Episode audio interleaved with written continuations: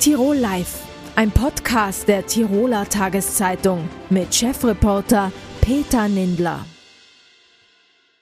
Die finanzielle Situation in den Gemeinden spitzt sich zu.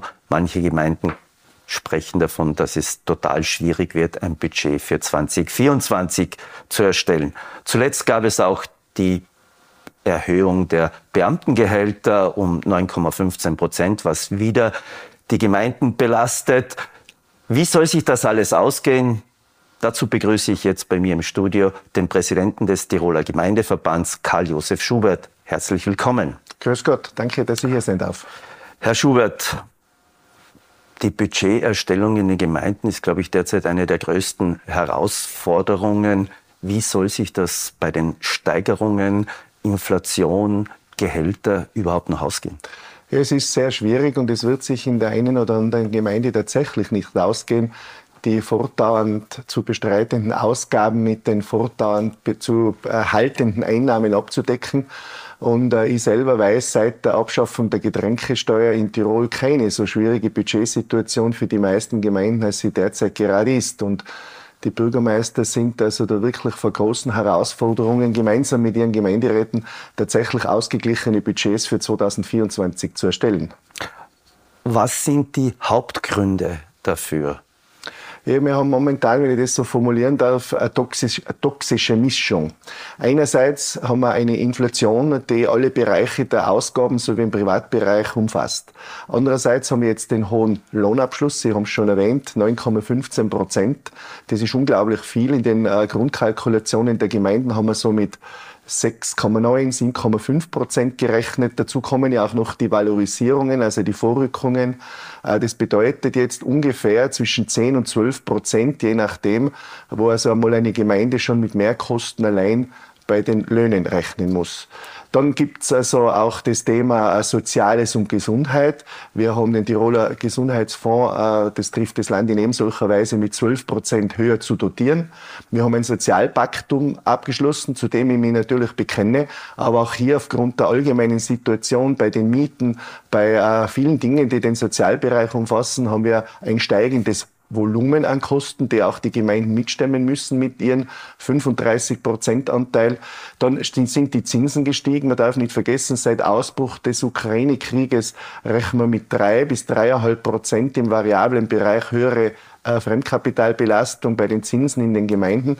Und gleichzeitig haben wir aber bei den Ertragsanteilen einen Rückgang. Ertragsanteile, das ist erklärt, das, sind die, das ist der Anteil an den Bundessteuern. Genau. Und da gibt es einen Rückgang, weil natürlich äh, diese derzeit auch nicht so sprudeln. Das hat aber ein bisschen auch der kalten Progression? Äh, einmal die, Ab Abschaffung der kalten Progression und dann gibt es natürlich auch Geschenke und Anführungszeichen, die äh, die Regierung in Wien den Steuerzahlerinnen und Steuerzahlern gemacht hat im Rahmen des Klimabonus und so weiter, wo die Gemeinden natürlich ihren Anteil mitzahlen und manches kommt ja erst zum Beispiel äh, die Abschaffung der Mehrwertsteuer auf Photovoltaik und so weiter, so positiv das im Rahmen des Klimaschutzes sein mag. Das möchte ich da gar nicht negativ bewerten umso schlimmer ist es, weil das natürlich auch die Gemeinden anteilsmäßig mitbezahlen müssen. Jetzt haben Sie ja frisches Geld gefordert. Bevor wir da hinkommen, haben die Gemeinden in den vergangenen Jahren ein bisschen über ihre Verhältnisse gelebt? Das mag dort und da auch der Fall sein. Ich muss sagen, das hängt natürlich davon ab, wie investiert wurde, wie man engagiert ist. Deshalb trifft es ja nicht alle Gemeinden gleich. Allerdings haben wir eine Situation schon dort, wo auch sozusagen wohlhabende Gemeinde jetzt tatsächlich ein Problem in der Budgeterstellung haben. Und äh, wenn man das jetzt herunterbricht auf die Tiroler Verhältnisse, dann muss man sagen, wir haben natürlich in den Pandemiezeiten mit Unterstützung des Landes, das Land war da mit uns sehr großzügig, wir waren da am großzügigsten in Tirol, im ganzen Bundesgebiet, äh, sehr antizyklisch investiert. Äh, und wenn man investieren will, dann braucht man dann und wann auch eigenes Geld, das man dann vielleicht in der Gemeinde nicht hat. Und deshalb sind natürlich auch, äh, ist auch Fremdkapital in Anspruch genommen worden, das jetzt mit erhöhten Zinsen zurück zurückbezahlt werden muss. Das bedeutet äh, daraus eben diesen verminderten Spielraum, beziehungsweise der Spielraum ist nicht mehr vorhanden. Und es gibt äh, einen Lichtblick, das ist eben das Geld aus Wien, das ist also der Finanzausgleich, wo es diesen Zukunftsfonds gibt. Und da gibt es jetzt zumindest ein bisschen Geld, das die äh, Situation zumindest in Tirol ein wenig entschärft. Äh, Aber das allein ist zu wenig. Also ich habe mit dem Herrn Landeshauptmann gesprochen, wir haben verhandelt und es gibt jetzt auch aus dem Anteil des Landes, aus dem Zukunftsfonds ein gewisses Geld, das die Gemeinden bekommen werden. Da haben Sie gefordert, das sollen 50 Millionen Euro sein. Wird es dabei bleiben? Es gibt zum Glück ein bisschen mehr. Also man muss das jetzt ein bisschen herunterbrechen. Es gibt ja Vorgaben, die die Finanzausgleichsverhandler, wo auch der Tiroler Gemeindeverband mit am Tisch saß, äh, vereinbaren, welches Geld direkt fließt. Das ist aus dem Zukunftsfonds insbesondere Geld für die Elementarpädagogik, Kinderbetreuung und so weiter. Das werden für Tirols Gemeinden rund 21 Millionen Euro sein. Dann kommen noch äh, Gelder aus verschiedenen anderen Bereichen dazu. In Summe landen wir dann bei rund 45 Millionen Euro. Dann kommen äh, nur 20 Millionen Euro dazu, die ein äh, Vorschuss sind auf die Ertragsanteile. Das ist natürlich äh, sehr vorsichtig zu betrachten. Vorschuss weil heißt man nicht immer, weiß, immer zurückzuzahlen. Also ab 2026 müsste man das in mehreren Raten, in zwei Raten, so glaube ich, steht es jetzt im Paktum, eigentlich an den Bund zurückzahlen, beziehungsweise würde einfach einbehalten von den dann fälligen Ertragsanteilen. Äh, dann wären wir bei knapp 64 Millionen und dann, und das ist jetzt, was der Herr Landeshauptmann aus dem Geld des Landes nur bereit ist, draufzulegen, rund 11 Millionen kommen dazu, so dass es am Schluss nicht die von mir geforderten 50 Millionen sind, da, sondern 75. Damals habe ich aber noch nicht gewusst, dass es 9 Prozent äh, Lohnerhöhung geben mhm. wird. Wo ich sagen, ist natürlich verbunden an das jeden, der von der Inflation belastet ist, von unseren Dienstnehmern. Aber wie wir die Gelder für diese Lohn- und Gehaltserhöhungen in unseren Gemeinden aufbringen sollen, das wird schon wirklich schwierig, vor allem dort, wo Gemeinden ihre Hausaufgaben insbesondere im Bereich der Pflege und äh, der Kinderbetreuung gemacht haben. Diese 75 Millionen Euro, ist das nur für 2024? Wie schaut es 2025 aus? Grundsätzlich haben wir schon uns äh, so geeinigt, dass wir das also fortan bekommen, also auf die gesamte Finanzausgleichsperiode, also bis zum Jahr 2028. Und diese Gelder sollen auch valorisiert, also inflationsangepasst mhm. werden. Aber wenn man sich anschaut, das Landesbudget äh, mit einem Abgang von 178 Millionen Euro äh, Gesamtschuldenstand 1,175 Milliarden Euro. Ist nicht irgendwann jetzt einmal die Zeit, dass die öffentliche Hand sparen muss und dass das auch dem Bürger zumutbar sein muss? Genau so ist es. Das sehe ich gleich wie Sie, Herr Minister Ningler.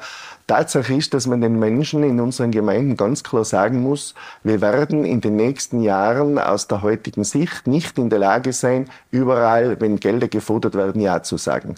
Äh, wir brauchen auch Restrukturierungen, wir brauchen also wirklich, äh, wie sagt man so schön, die Dinge muss man einmal genau anschauen, den, den Euro umdrehen, aber nicht nur umdrehen, ob man ihn ausgeben will oder nicht, sondern vielleicht kann man in der Struktur was ändern. Wir brauchen sogenannte Strukturreformen, wirklich schauen, ob nicht irgendwo ein Geld zu lukrieren ist, wo Gelder ausgegeben werden, wo man sie vielleicht nicht ausgeben muss. Und tatsächlich heißt es, restrukturieren heißt sparen.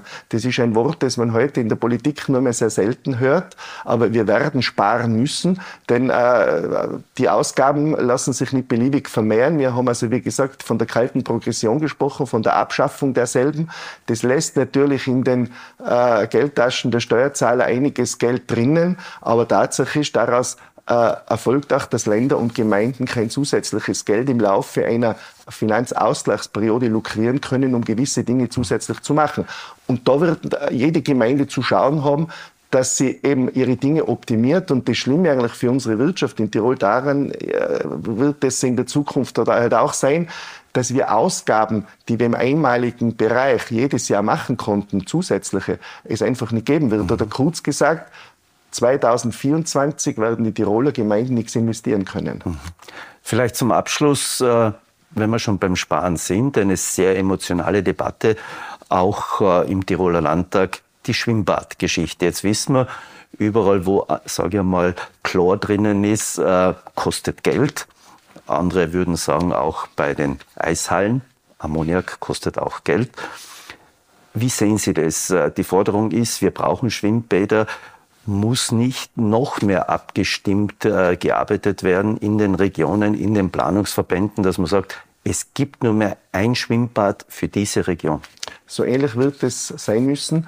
Wir leiden darunter, dass es also einen Investitionsbedarf gibt in den Schwimmbädern, da wo es welche gibt, äh, weil sie einfach in die Jahre gekommen sind. Da geht es also um Ersatzinvestitionen. Es geht aber auch um das Thema Energie. Wir leiden in den Gemeinden derzeit unter den sehr hohen Energiepreisen. Da waren auch die Abschlüsse im vergangenen Jahr mit dem Landesenergieverfonds relativ hoch und nicht unbedingt glücklich. Äh, Tatsache ist, in allen Bereichen, das gilt nicht nur für, den Schwimm, für die Schwimmbäder, sondern auch in anderen sogenannten Luxusbereichen, die nicht unmittelbar zur Daseinsfürsorge für die Menschen gehören, aber die dazugehören. Denn wir wollen ja doch in Tirol haben, dass unsere Kinder das Schwimmen lernen. Ja. Und äh, da wird also schon notwendig sein, dass wir, ob das jetzt die Planungsverbände sind oder sonst, interkommunal zusammengearbeitet wird. Und diese interkommunale Zusammenarbeit, diese gemeindegrenzüberschreitende Zusammenarbeit ist meiner Meinung nach sowieso das Gebot der Stunde für die Zukunft.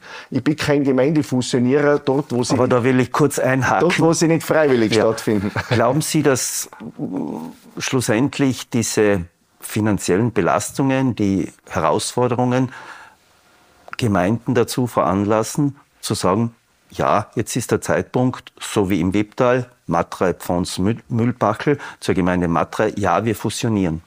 Ich habe dazu eine ganz klare Position. Dort, wo man es als sinnvoll erachtet und wo Gemeinden aus freien Stücken, so wie im Wipptal, sagen, wir wollen fusionieren, das macht für uns Sinn, dort gehört es unterstützt und gemacht.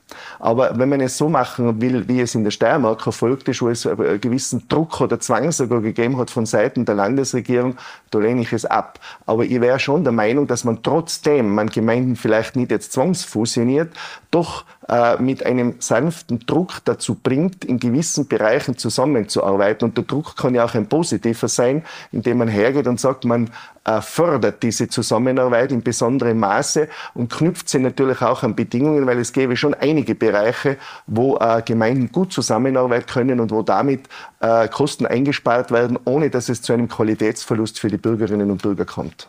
Herr Präsident, vielen Dank für Ihr Kommen und schönen Tag. Dankeschön. In Tirol leben mehr als 26.000 Menschen mit einer Sehbehinderung. Manche haben eine größere, manche eine geringere. Der Blinden- und Sehbehindertenverband Tirol ist eine wichtige Anlaufstelle für Sie, aber auch er ist vor allem in Zeiten wie diesen auf Spenden angewiesen. Wie sehr, das frage ich jetzt die Obfrau des Blinden- und Sehbehindertenverbandes, Sabine Karrer. Herzlich willkommen. Herzlich willkommen. Danke für die Einladung. Frau Kara, es ist jetzt die Zeit, wo sehr viele Spendenaufrufe stattfinden. Wie sehr ist das auch für den Blinden- und Sehbehindertenverband notwendig? Äh, der Blinden- und Sehbehindertenverband äh, macht über das ganze Jahr hinweg immer wieder Spendenaufrufe. Wir Leben ohne Licht, das LOL, wird äh, regelmäßig verschickt, fünf bis sechs Mal. Es ist ja jetzt im Dezember ein einen Spendenaufruf äh, an die Bevölkerung ergangen. Und es ist so, dass der Verband einfach auf Spenden angewiesen ist, damit wir die Klienten, sage ich jetzt mal von null bis teilweise schon über 100 Jahre, einfach wirklich rundum und um betreuen können. Jetzt denkt man sich, es ist so eine wichtige Institution. Äh, warum zahlt da die öffentliche Hand nicht mehr? Ich habe mal angeschaut, eure Bilanz. Äh, da ist seid ihr von den Spenden sind mehr, als ihr von der öffentlichen Hand bekommt. Ja. Äh, die, wir äh, in der Frühförderung werden wir über das Tiroler Teilhabegesetz äh, mitfinanziert und auch in der Rehabilitation in äh, Lebens, LBF, lebenspraktische Fertigkeiten und beim Mobilitätstraining. Äh, da gibt es die Einheiten, die mit dem Land verrechnet werden. Aber es ist jetzt so, dass wir ähm, dass das einfach die Kosten nicht deckt. Wir haben hochqualifizierte Mitarbeiter und wir sind in ganz Tirol tätig. Das heißt, wenn ein Kind im hintersten Ötztal eine Frühförderung braucht, dann fahren wir dahin, vor Ort zu den Eltern, damit das Kind zu Hause betreut werden kann. Und auch wenn äh, im hintersten Billerseite unten äh, jemand eine Rehabilitationseinheit braucht, ein Mobilitätstraining, damit er einfach wieder selbstbestimmt und eigenständig einfach seinen Weg gehen kann als Blinder oder hochgradig Sehbehinderter, werden wir hinfahren und das vor Ort einfach machen. Und das sind die Fahrkosten und die Sachen, das ist einfach nicht kostendeckend. Das heißt, ohne Spenden könntet ihr diese Organisation und auch die Vielfalt eurer Angebote für die Menschen mit Sehbehinderung gar nicht aufrechterhalten? Nein wäre ein Ding der Unmöglichkeit, äh, weil einfach wirklich, viel, also wie gesagt, das, was über das Tiroler Teilhabegesetz abgerechnet wird, äh, läuft mit Einheiten, aber das, das ganze Beratungsspektrum, sage ich jetzt einmal, wenn ein Betroffener mit mit 60 einfach zum Beispiel Makuladegeneration kriegt, zu uns ins Haus kommt. Das sind Leistungen, die ja nicht vom Land vergütet werden, sondern die wir einfach dem Klienten zur Verfügung stellen. Und das zahlt der Spender sozusagen. Äh, stimmt das nicht nachdenklich? dass man auf Spenden angewiesen ähm, ist? Ja, es ist schon. Äh, wir kämpfen vehement dagegen an, aber die Politik ist nichts, was rasch und zügig funktioniert. Und wir kriegen immer wieder Subventionen auch von der Stadt und auch vom, vom Land. Aber es ist halt einfach, es deckt bei weitem nicht das, was wirklich an Bedarf da ist. Jetzt ist ja der Blinden- und Sehbehindertenverband jetzt keine so große Organisation. Äh, wenn man das schaut, es gibt ja von der Caritas über SOS Kinderdorf, wenn ich über die großen äh, Einheiten spreche, auch äh, Krebshilfe, alles ist ganz, ganz wichtig.